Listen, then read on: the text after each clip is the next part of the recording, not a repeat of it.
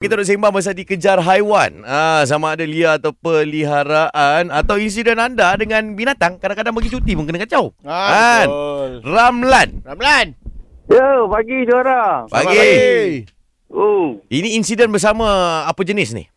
ha, ini binatang nak kata lembu pun bukan, nak kata kerbau pun bukan. Seladang. Oh. Oh. Apa? Seladang, seladang. Ui, Ui, besar tu. besar. Bison, bison. Beladang weh besar. Macam mana weh insiden dia weh?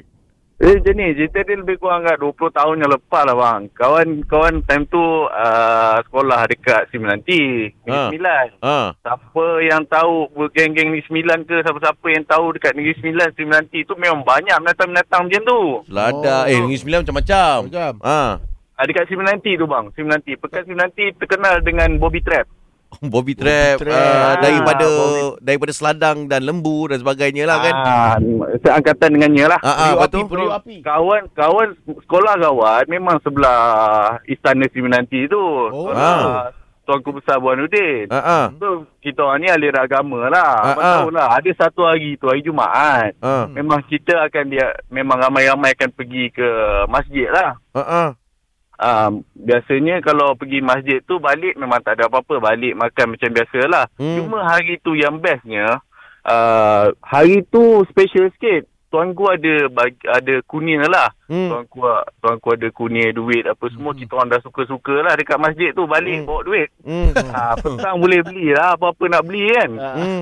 Bu- Budak, budak asrama dapat duit. Abang tahulah macam mana. Tapi yang bestnya, on the way nak balik tu, sekolah tu dengan masjid tak jauh bang. Lebih kurang dalam 2 kilo, 3 kilometer je. Hmm. Balik-balik tu tiba-tiba ada grup seladang keluar daripada hutan. Terkejut. Abang bayangkan kita orang sekolah agama pakai jubah. nampak benda tu keluar tiba-tiba kejar kita orang. Ha, budak sekolah agama boleh jadi tentera baik. Banyak Eh kena tarik jubah tu nak lari kan. Ada yang menangis, ada yang tergolek, ada yang baca surah-surah macam-macam, panjat tembok, lari menjerit, semua ada. Tak.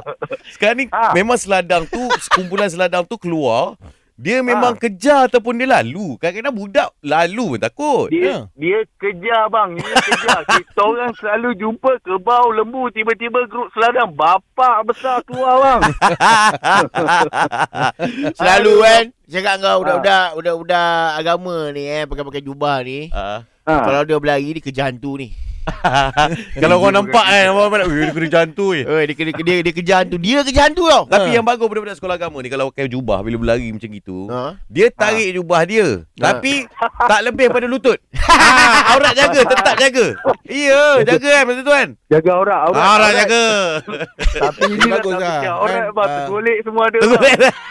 Ini pengalaman kau ni sebab apa? Jarang ni orang kena kejar dengan seladang ni kan. Hai. Macam cerita di sendiri nampak. Amboi. Ya, Kau eh. ingat aku seladang ke apa? Aku nanti cerita pengalaman aku kena kejar Ray eh.